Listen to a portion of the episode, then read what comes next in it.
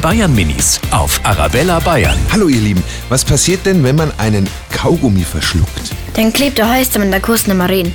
Der bleibt dann halt vielleicht stecken. Im Krankenhaus und äh, rausholen. Ich habe schon mal aus Versehen einen runtergeschluckt, weil da war ich noch nicht so groß. Wenn man den mal schluckt, dann eben der Magen verkleben. Wenn der Zimmer jetzt einen Kaugummi verschluckt, dann tut der Hals so weh.